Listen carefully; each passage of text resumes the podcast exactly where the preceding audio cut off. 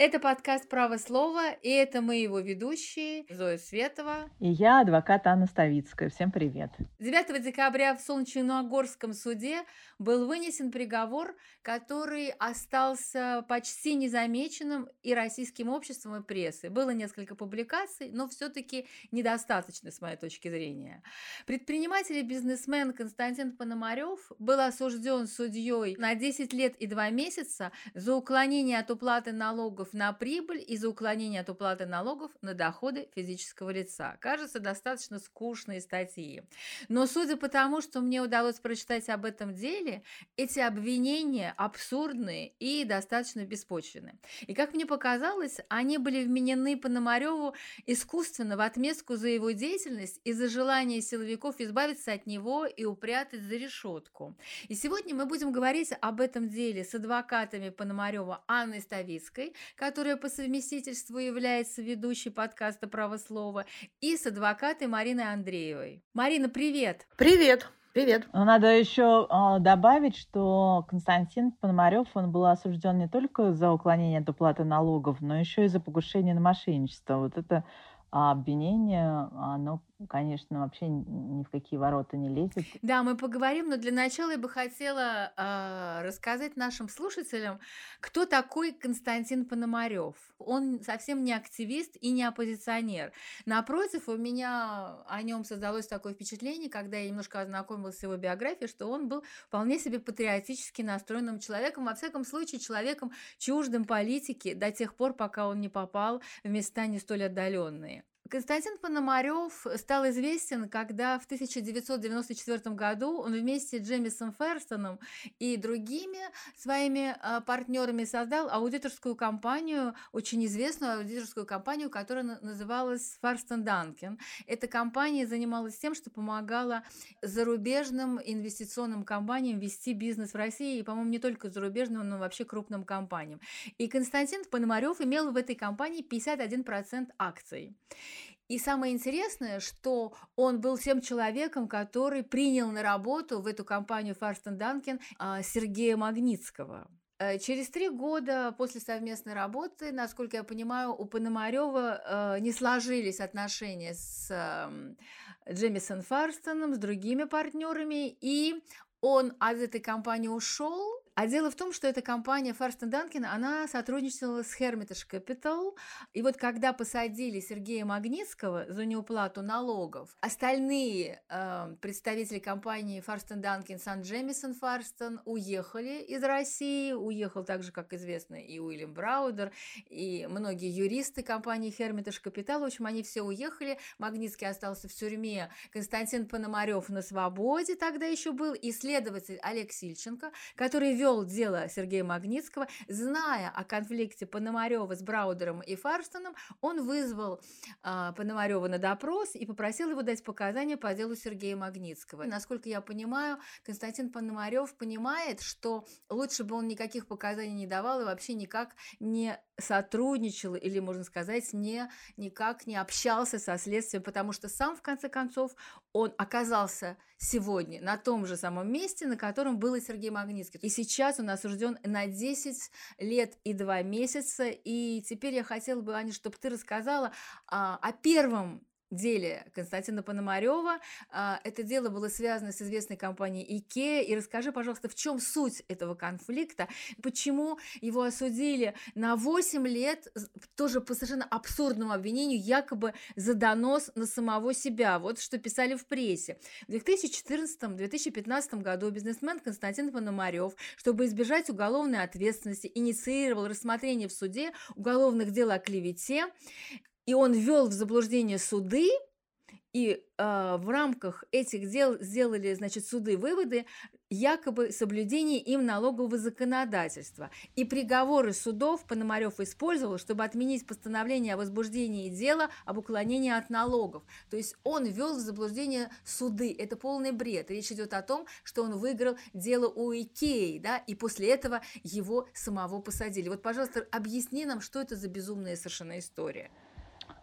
Это очень сложно объяснить в двух словах, а, ну, потому что это действительно с точки зрения юридической полный бред, но я попытаюсь объяснить. А, значит, эм, Пономарев был э, признан виновным в четырех эпизодах ложного доноса, и путем сложения ему было назначено наказание в 8 лет лишения свободы. Надо отметить, что за всю историю а, юриспруденции в России и существования этой статьи 306 «Ложный донос» никого а, не осуждали вообще-то к наказанию в виде лишения свободы вот исключительно за это преступление, а тем более к такому огромному сроку. Обычно а, такой срок 8 лет лишения свободы назначают по а, таким достаточно серьезным преступлением, тя, тяжким преступлением, но никак за, не донос.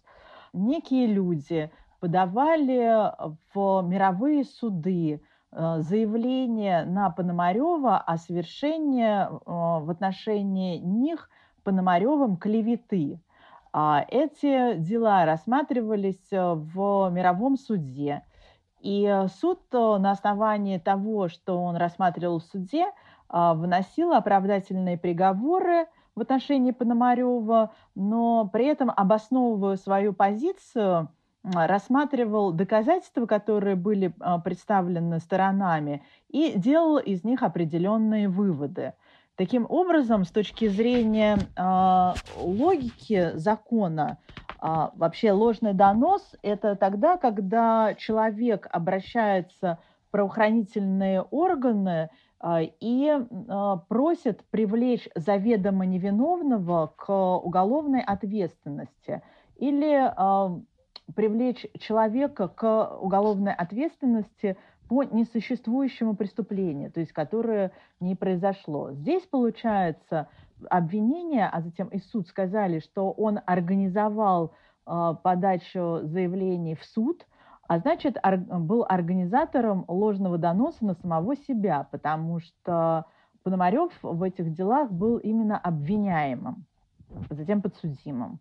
То есть получается, что он организовал ложные доносы в отношении самого себя, что с точки зрения уголовного закона в принципе не бывает.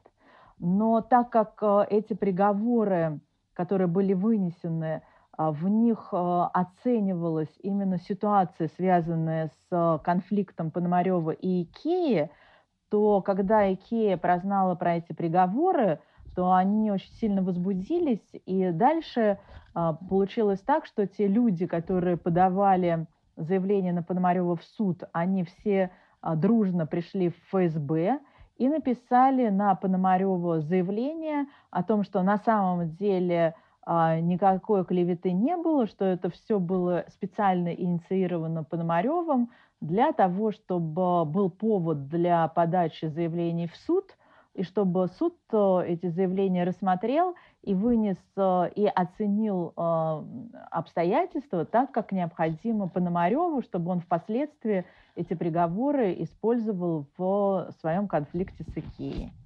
Правильно я понимаю, что Пономарев, он сотрудничал с Икеей, и в какой-то момент он посчитал, что Икея его как-то обманула, он подал в суд и выиграл у Икеи 25 то ли миллионов, то ли миллиардов рублей, или что? Нет, это не, не, не сотрудничал с Икеей, а просто в какой-то момент Икея стала строить а, свои ну, торговые центры под Санкт-Петербургом.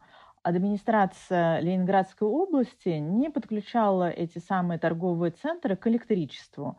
А совершенно понятно, что торговые центры они не могут э, никоим образом функционировать, если э, нет электричества торговые центры уже были построены, огромные деньги были вложены, их необходимо было запускать, и поэтому представители Икеи начали искать автономные источники электроснабжения. Правильно, они были у Пономарева, да, эти, эти генераторы? Пономарев им сдал эти генераторы в аренду.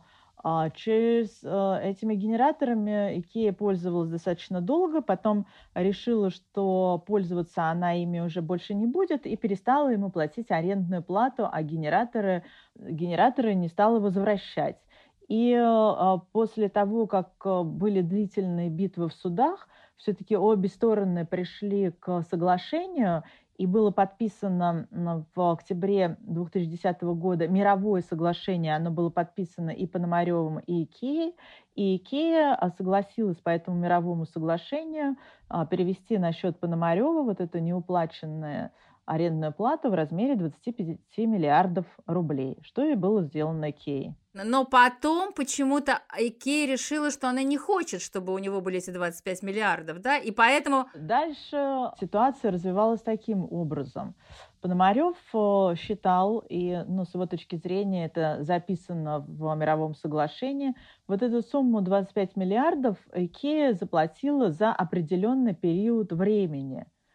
А генераторами она пользовалась достаточно долго. Еще э, год, да, чем э, за тот период, за который она заплатила эти деньги. И поэтому Пономарев подал еще один иск в суд о взыскании э, недоплаченной арендной платы за вот этот следующий период времени. Икея посчитала, что он обнаглел, потому что с ее точки зрения она заплатила все. И вот тогда и начались э, ужасные битвы, когда Икея начала на Пономарева писать э, огромное количество заявлений э, и возбуждалась просто пачками уголовные дела в отношении Пономарева, которые потом прекращались. И, кстати, те уголовные дела по налогам, по которым сейчас осужден Пономарев, они связаны с получением им вот этих 25 миллиардов и э, как будто бы неуплаченных налогах. И эти уголовные дела, они еще в 2015 году были возбуждены, а потом э, а, прокуроры, вплоть до генерального прокурора, признавал, что эти дела были возбуждены э, без законных оснований. И э, впоследствии было отказано в возбуждении уголовных дел по этим основаниям, но затем, через несколько лет, эти уголовные дела все равно были возбуждены. Понятно. Ну, в общем, э, понятно это я так говорю, конечно, это не совсем все понятно. Понятно только одно, что человека решили изолировать на долгие годы, э, и что причина, о которой мы поговорим чуть позже, что причина все-таки это действительно какая-то месть по отношению к нему и желание ему отомстить. Я, кстати, хочу еще добавить, что Пономарева обвиняли в том, что он не заплатил в доход государства а, где-то примерно 8, как-то так, миллиардов рублей. Но при этом арест наложили на 31 миллиард. И несмотря на то, что суд удовлетворил иск налоговой, Федеральной налоговой службы на 12 миллиардов рублей, потому что за все это время пока Пономарев находился под стражей, еще текли пения. Ну, так вот, они считались, считались, и вот к этому моменту вот этот долг, а, он вырос на 12 миллиардов. И суд удовлетворил э, этот иск, но при этом арест с 31 миллиарда не снял. Марина, а теперь я хотела, чтобы ты, э, как бывший следователь и адвокат э, уже долгие годы, да, чтобы ты рассказала вот о втором деле Пономарева, а, в общем-то, о том деле, за, э, за которое он получил 9 декабря еще больший срок, чем 8 лет, это 10 лет и 2 месяца уже по совокупности. К первому сроку, я так понимаю, прибавили еще какой-то срок, да, и в результате получилось 10 лет и 2 месяца. Вот для меня, например, первое обвинение, о котором только что рассказала Аня, оно совершенно безумное, непонятное, абсурдное, но насколько я слышала, второе обвинение, опять же, связано с генераторами, да, с тем, что он поставлял уже другой компании э, генераторы, вот, и тоже в результате этого, э, значит, э, ему не заплатили деньги, но вместо того, чтобы э, эти деньги заплатить или наказать тех людей, которые ни ему не платили э, оговоренные всякими документами и договорами деньги, его в результате посадили. Вот, пожалуйста, расскажи про этот абсурд, если это возможно. Да, конечно. Ну, в этом деле и как э, бывшего следователя, и как адвоката, и вообще просто как юриста, меня больше всего поразило обвинение Пономарева в покушении на мошенничество. Потому что это совершенно фантастическая история. Чтобы было понятно, а, в чем обвиняется Пономарев, я расскажу предысторию, так сказать, этого вопроса. А в марте 2014 года Министерство энергетики Российской Федерации оно бросило клич о том, что необходимо предпринять все меры по обеспечению энергобезопасности Крыма. А с этой целью а, Кубань-Энерго, организации Кубань-Энерго, было поручено, э, во-первых, передать и часть государственных генераторов, но когда стало понятно, что их не, хват... что их не хватает для обеспечения энергобезопасности, они бросили э, клич уже по коммерческим частным структурам, компаниям, которые э, находились на этом рынке. В общем-то, их деятельность заключалась как раз вот в сдаче этих генераторов в аренду на различные мероприятия, такие как Универсиада, Олимпиада 2014 года. Дальше произошло вот что. Олимпиаду 2014 года частично обслуживала компания НТТ-Центр. Они э, передали свои генераторы, к ним обратились с просьбой передать генераторы в Крым в аренду а, при этом а, пообещали, что это обещание, оно было гарантировано дополнительными соглашениями, гарантийными письмами. Компания НТТ передала, передала свои генераторы, и э, стала искать еще дополнительные мощности, поскольку не хватало, опять-таки, нужных генераторов. И тогда они обратились, сами обратились к Пономареву с предложением, с коммерческим предложением, поставить генераторы в Крым на условиях аренды. Пономарев это предложение принял. А, он поставил огромный парк генераторов, 71 единицу. А, компания НТТ эти генераторы из Химок Московской области за свой счет перевезла в Сочи. А надо сказать, что это очень затратно, а, поскольку генераторы, они представляют собой огромные контейнеры, ну вот примерно по объему, как грузовые вагоны. И вот 71 контейнер был поставлен в Сочи. Однако перед тем, как перевести из Сочей а, их на, в Крым, Э, компания НТТ все-таки проявила настойчивость и попросила а, не просто подтвердить свои намерения, но и заключить акт приема передачи в аренду генераторов от них а, в Кубань-Энерго. Кубань-Энерго согласилась с этим условием. А, данный акт был подписан э, и содержал все необходимые признаки договора аренды. То есть там было указано, кто арендатор, кто арендодатель, стоимость этого имущества, стоимость э, аренды данного имущества.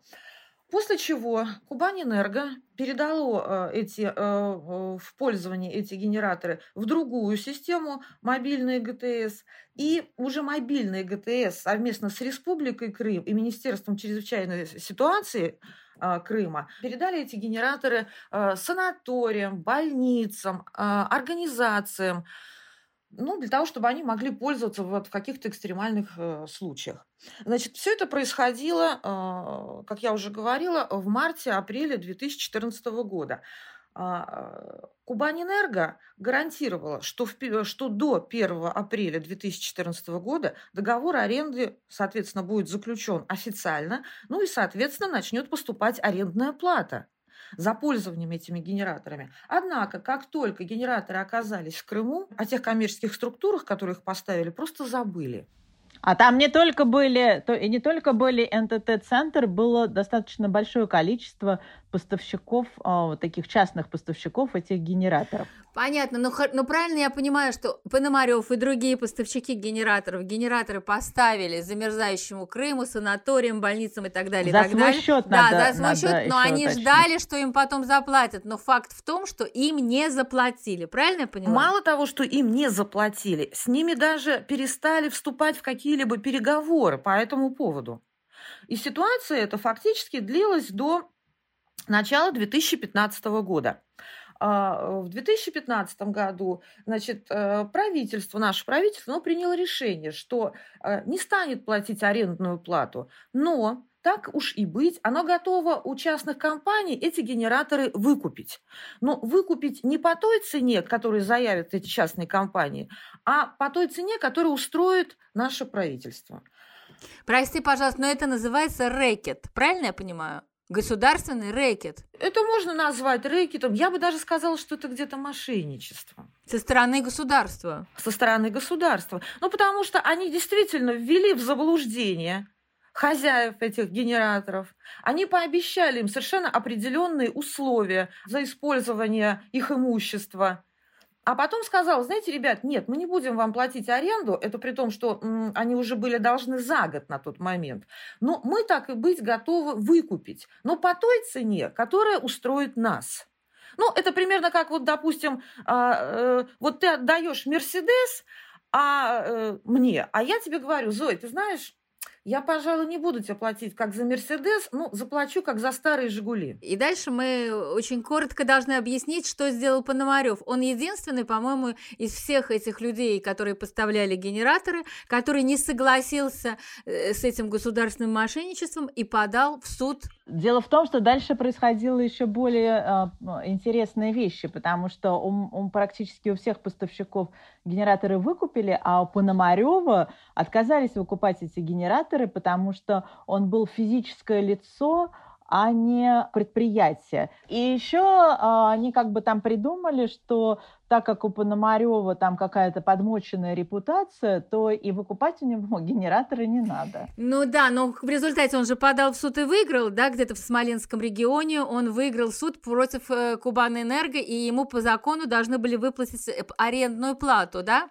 После того, как э, э, значит, правительство э, Крыма отказалось выкупать генераторы у Пономарева, оно, ну вот логически, да, оно должно было бы тогда сказать, простите, господин Пономарев, ну нам ваши генераторы не подходят, поэтому мы вернем вам арендную плату. Ну, хотя бы так. Однако они продолжали пользоваться его генераторами, арендную плату также платить ему отказались, возвращать ну, об этом даже вопрос не поднимался. То есть мы покупать не будем, но они остаются у нас.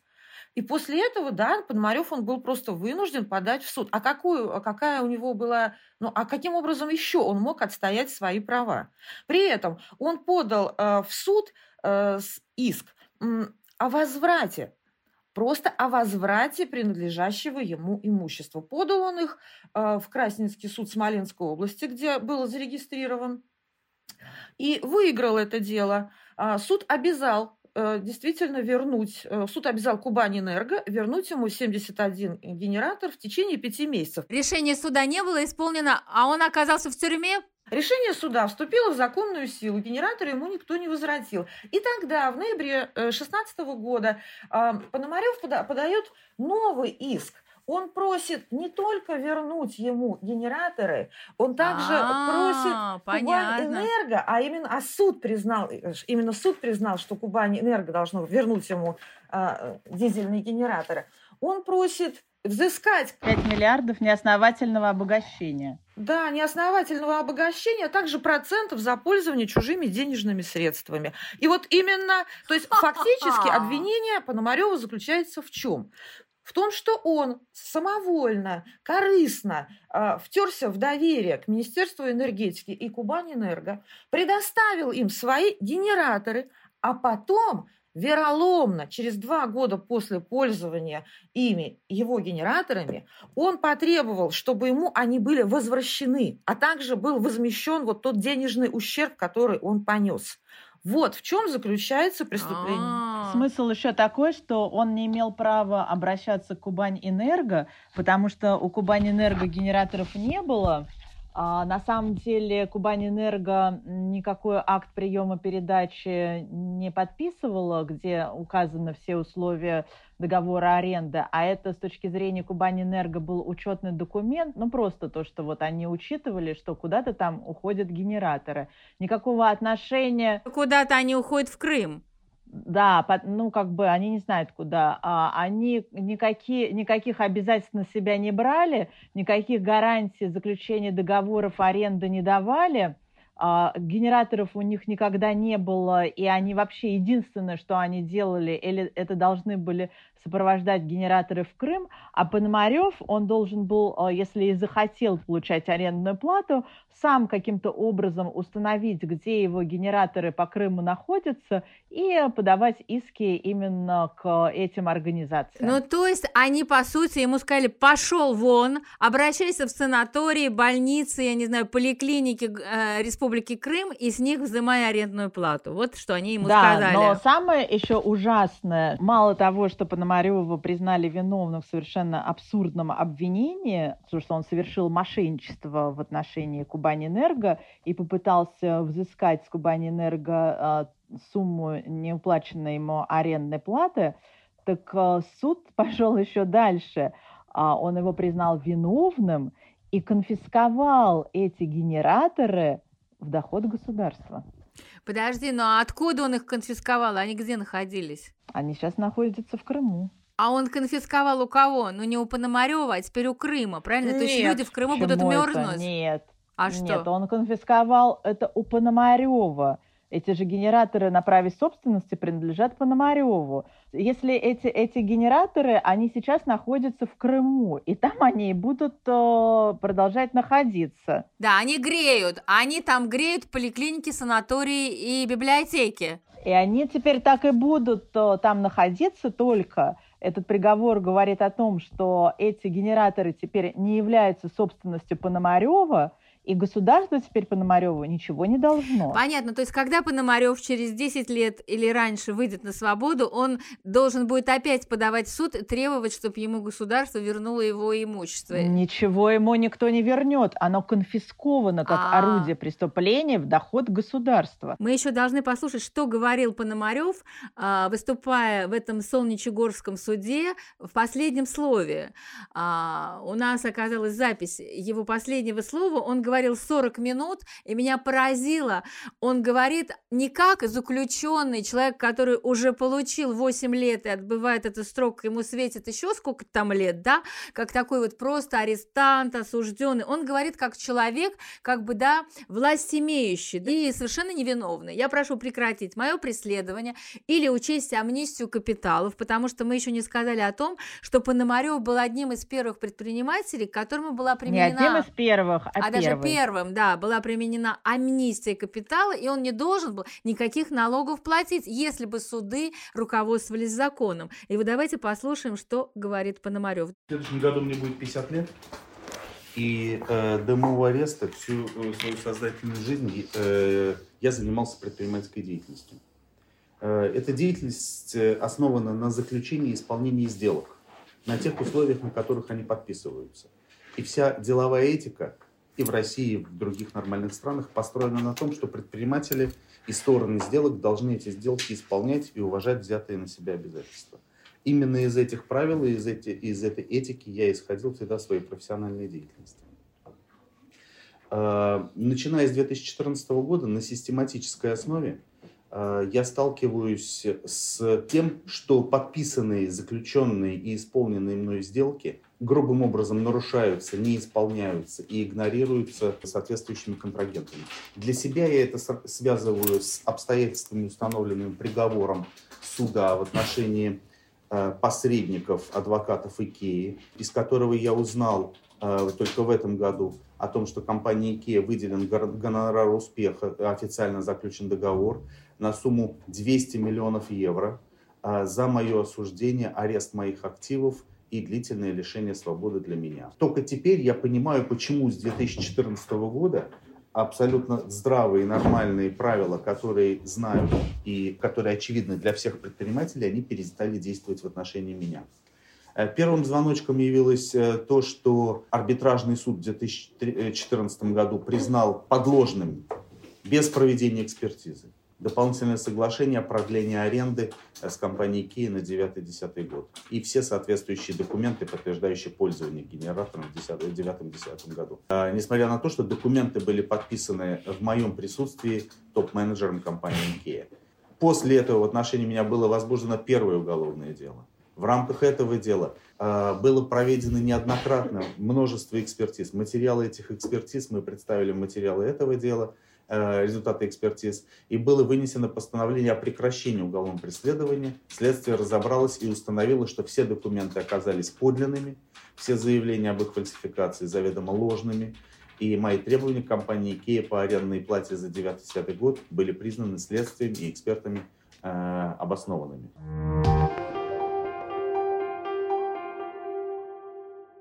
Но теперь мы переходим к самому главному вопросу, который все-таки я хочу понять. Мы, конечно, знаем, что по экономическим делам, э, которые очень часто возбуждаются э, тогда, когда предприниматель Имерек э, нарушил закон, а бывает совершал какие-то мошеннические действия, но очень часто они возбуждаются, когда никто ничего не нарушал, а именно по заказу, исключительно по заказу. Это происходит тогда, когда конкурент или партнер хочет отнять у своего конкурента или партнера бизнес, или когда силовики хотят отнять бизнес. Здесь мы э, видим, что здесь государство, по сути, отнимает бизнес да, у, у предпринимателя. Но меня интересует, какая причина, за что мстят Пономареву, почему его хотят просто, ну, как бы стереть в порошок, грубо говоря, да, а, что, кто стоит за, за, вот за, за этими силовиками, а, которые этим занимаются. Это Пономарев так считает. Вот давайте послушаем сейчас а, его еще коротенькое аудио в суде, где он прямо так открытым текстом и говорит, мне мстят, мое уголовное преследование, мое осуждение – это месть. Мое уголовное преследование носит э, коррупционно-заказной характер – и является местью за э, ранее выигранные споры у компании IKEA, у компании Кубанэнерго. Аня, может быть, ты можешь коротко сказать своей точки зрения, кто мстит Пономареву? Здесь нет одного ответа на этот вопрос, потому что вот существующее уголовное дело – это как бы совокупность требований ИКЕ, с одной стороны, а с другой стороны требования государства.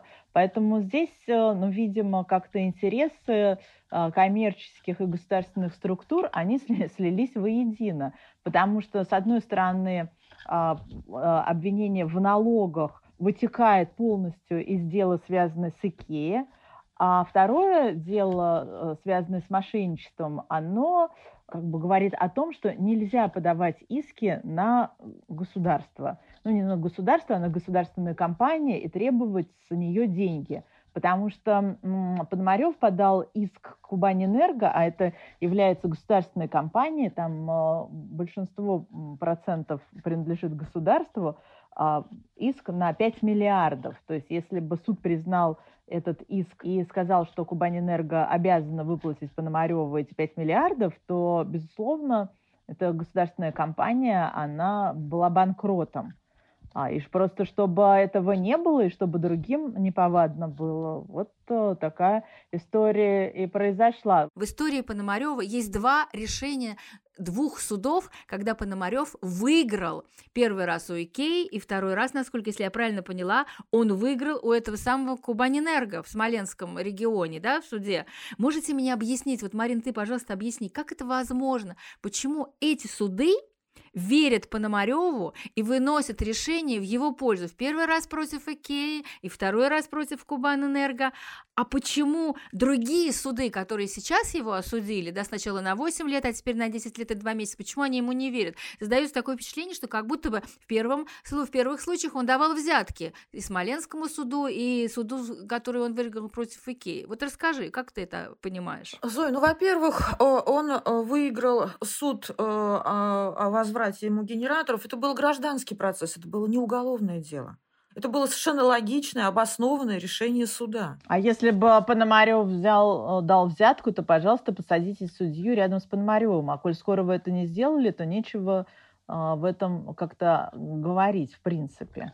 Мой вопрос вот-то какой. Одни суды встают на его сторону, а другие суды наоборот. Ну, Понимаешь, это вот это поразительно. У меня есть ответ на этот вопрос. Э, я уверена в том, что я правильно думаю, но, естественно, э, у меня нет этому доказательств, это только мои предположения.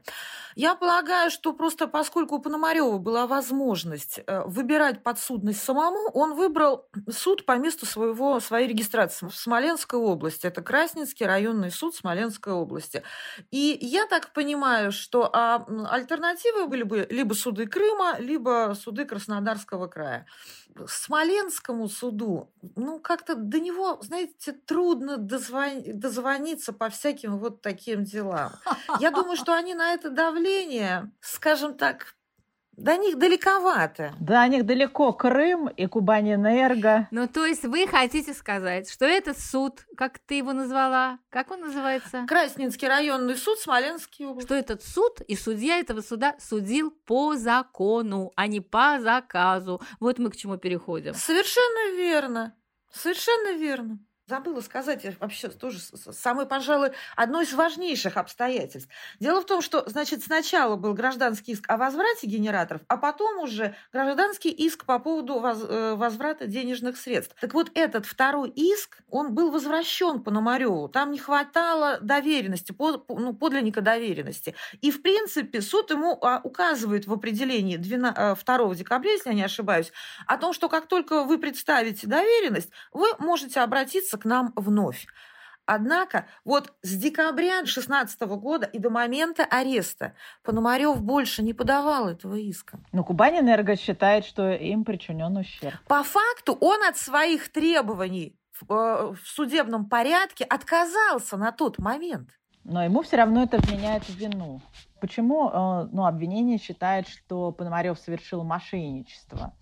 Потому что как будто бы он э, подал иск в суд – используя документ, который был подписан задним числом. Но то обстоятельство, что он подписан задним числом, а, подтверждает только один человек – фактически это не подтверждается ничем. Да, но мы не можем вдаваться, потому что я понимаю, что вы как адвокаты, вы горите этим делом. Нет, но, нет, это просто для того, чтобы нас потом не обвиняли, что мы как бы что-то не досказали, потому что с точки зрения обвинения именно этот документ является как бы решающим для квалификации его действий как мошенничество.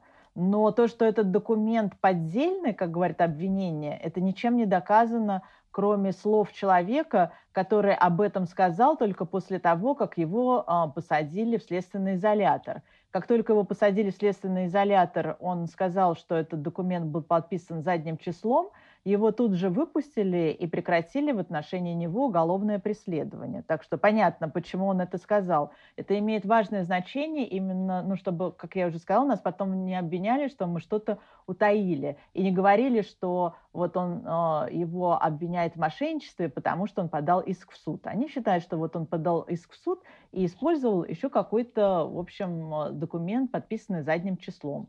А, но доказательства этому нет.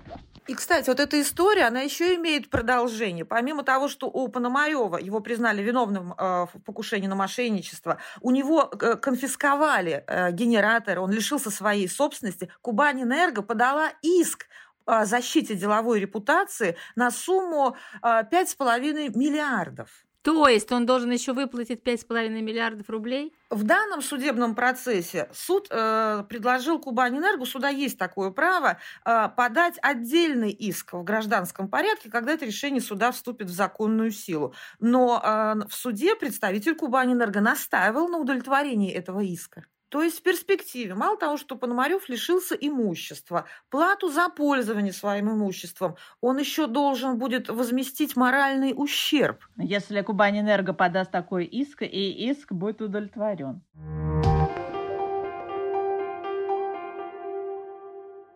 Чтобы чуть-чуть буквально отвлечься от Пономарева, и чтобы наши слушатели не думали, что это уникальная история, я бы хотела, чтобы мы сейчас послушали адвоката Константина Ривкина, который рассказывает о своем подзащитном, который тоже попал под раздачу, вот под такое экономическое дело, у него тоже хотели отнять бизнес, но а, его случай закончился относительно хорошо. Сейчас сложно найти маломальски крупного начальника из силовых структур, чтобы он не крышевал тот или иной банк, нефтедобывающее предприятие или прибыльную торговую точку. Хорошо помню, как во время разгрома нефтяной компании «ЮКОС» до нас, адвокатов, регулярно доходила информация, что то или иное предприятие, входившее в сферу деятельности этой крупнейшей нефтяной компании, меняло своего хозяина – каковым по удивительному стечению обстоятельств становился родственник или доверенное лицо человека в погонах. Не так давно ко мне обратился крупный иностранный предприниматель, занимавшийся в России строительными проектами и вынужденный уехать к себе на родину после возбуждения уголовного дела. Признаюсь, что я, привыкший ничему удивляться в нашей правой действительности, не поверил сначала этому человеку, когда услышал его рассказ. Даже для тех историй об отъеме бизнеса в России, к которым мы уже привыкли, это был чересчур. Однако затем он прислал мне документ, который я внимательно изучил. Как оказалось, ситуация здесь такова. Компания этого человека получила на конкурсной основе несколько крупных подрядов в рамках государственного контракта. Значительная часть работ была выполнена, после чего по объективным причинам контракт с заказчиком был расторгнут. Состоялся целый ряд арбитражных разбирательств с заказчиком и группой субподрядчиков, где все финансовые вопросы были в итоге урегулированы. Тем не менее, затем было возбуждено уголовное дело. Указанный предприниматель в числе большой группы других лиц был обвинен в участии в организованной преступной группе. Невыполненный контракт был поставлен ему в вину. Денежные средства, которые были отработаны по договорам, расценивались как хищение. А самым циничным, на мой взгляд, было указание в обвинении на то, что арбитражные разбирательства, которые в итоге выиграла фирма данного предпринимателя, также являлись средством хищения денег. Этому человеку, который ранее построил на территории нашей страны множество объектов, удалось вовремя уехать из России. Теперь он очень сожалеет о своих инвестициях и усилиях, потраченных на строительство целого ряда крупных объектов. Понятно, что и свой бизнес в России он потерял безвозвратно. Это история о том, что человек для того, чтобы не попасть в тюрьму, предпочел уехать из России, то есть сбежать. И поэтому у меня вопрос, Аня, к тебе или к Марине, ну, наверное, Аня, к тебе, потому что ты дольше с ним работаешь как адвокат. Пономарев вообще не жалеет, что он не уехал? Что он не понимал, что ли, что его посадят? Ведь уже какие-то звоночки ведь были, и он предпочел бороться против государства и силовиков. Что он вообще по этому поводу думает?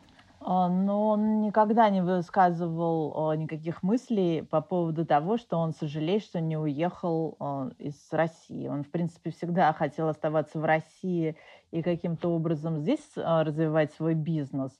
Но когда он выйдет из тюрьмы, он, конечно, еще 153 раза подумает, оставаться ему тут или, может быть, уехать. Но он вообще такой человек, что я не удивлюсь, если он останется и дальше будет здесь каким-то образом налаживать бизнес. Давайте послушаем а, отрывок из его последнего слова, где он, обращаясь к суду, а, просит суд оправдать его или прекратить дело. Давайте послушаем, что он говорит. Безусловно, я считаю себя невиновным. Прошу оправдать и по 159 и по, по налогам или прекратить налоги по сроку давности. Прошу, находясь в совещательной комнате, принять э, законное решение о фактически о судьбе, проводимой в стране амнистии капиталов. Я первым в стране сдал эту декларацию. Первым, соответственно, среди декларантов прохожу через вот эту процедуру ее применения. К сожалению, пока в отношении меня эта амнистия капиталов сработала таким образом, что э, декларация, в которой указаны все сделки и все активы, стала неким туристическим путеводителем для сотрудников э, правоохранительных э, и налоговых органов по доначислению мне налогов именно по тем сделкам, которые указаны в этой декларации, и по нахождению и аресту моих активов, которые указаны в этой декларации, или которые образовались, э, поскольку прошло уже какое-то время, после продажи или предъявления к оплате тех активов, которые указаны в декларации. К сожалению, по мне, э, на сегодняшний момент пока амнистия сработала именно таким образом. Э, уважаемый суд, судьба этой амнистии и судьба 19 тысяч человек, которые Э, воспользовались президентской амнистией капиталов, она в ваших руках. Но, как мы теперь знаем, это последнее слово, оно осталось без ответа, потому что э, Константин Пономарев получил в суде 10 лет и 2 месяца.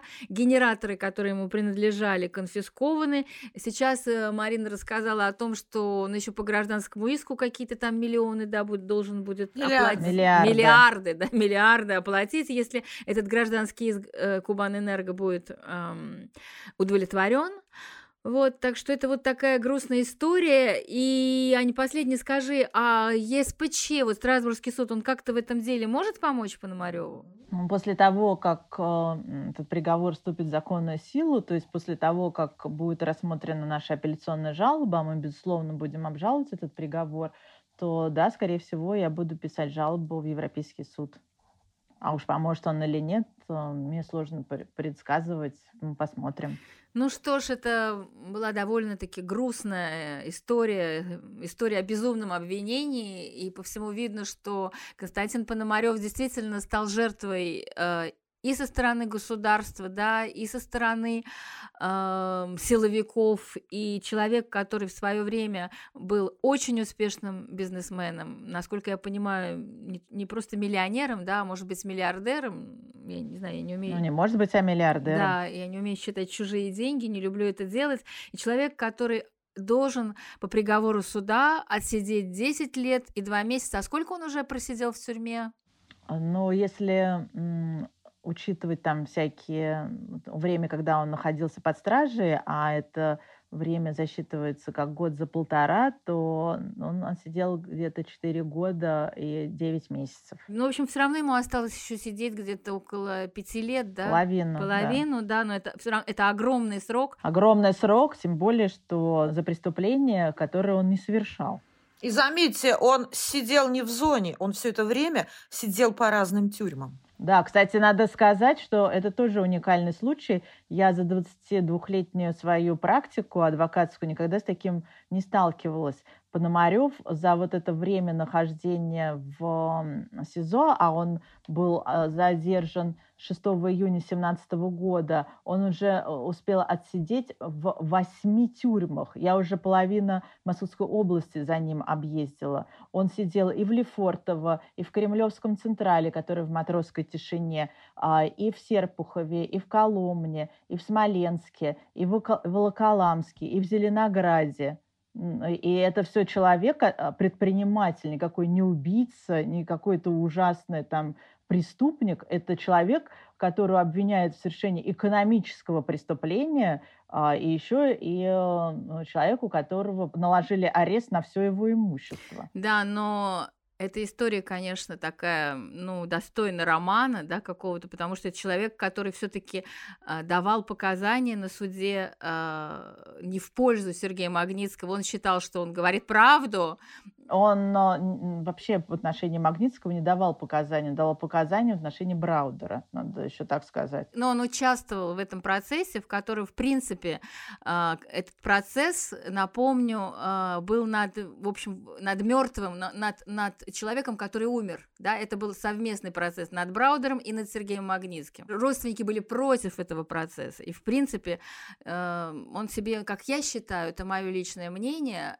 он себе испортил карму, но его посадили совершенно сейчас незаконно, а, и те преступления, которые ему вменяют, он не совершал, но эта история какая-то, знаете, очень пронзительная, потому что все, что человек делает в жизни, оно каким-то образом ему потом как бы откликается, да, есть какая-то история про бумеранг. Ну, знаешь, если бы была эта история, то у нас бы половина судей, прокуроров и следователей тоже находились в тюрьме. Я бы вообще сказала, что Пономарев, он, знаете, он посажен за вольнодумство. Вот в суд приходили... Да, скорее всего. В суд приходили и представители вот этого НТТ центра, они честно совершенно говорили, вот учредитель этой компании Бирюков, он говорил, что э, я предлагал Пономареву, я же объяснял ему, не надо подавать в суд, надо решать вопрос политически. То есть ходить с протянутой рукой в правительство, в Минтопэнерго, к Козаку, понимаете? А Пономарев, он свободный человек. Он считал, что он вправе, он абсолютно прав.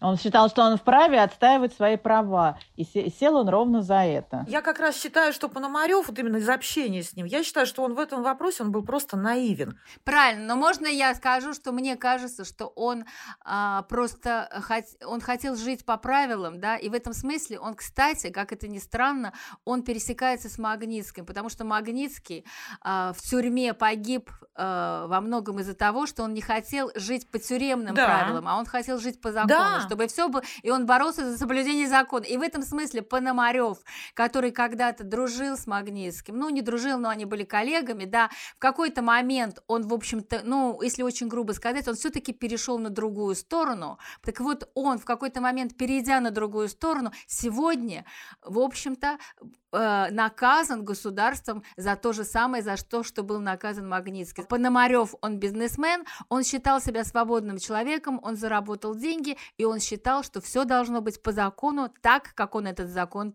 понимает. За это он получил 10 лет и 2 месяца.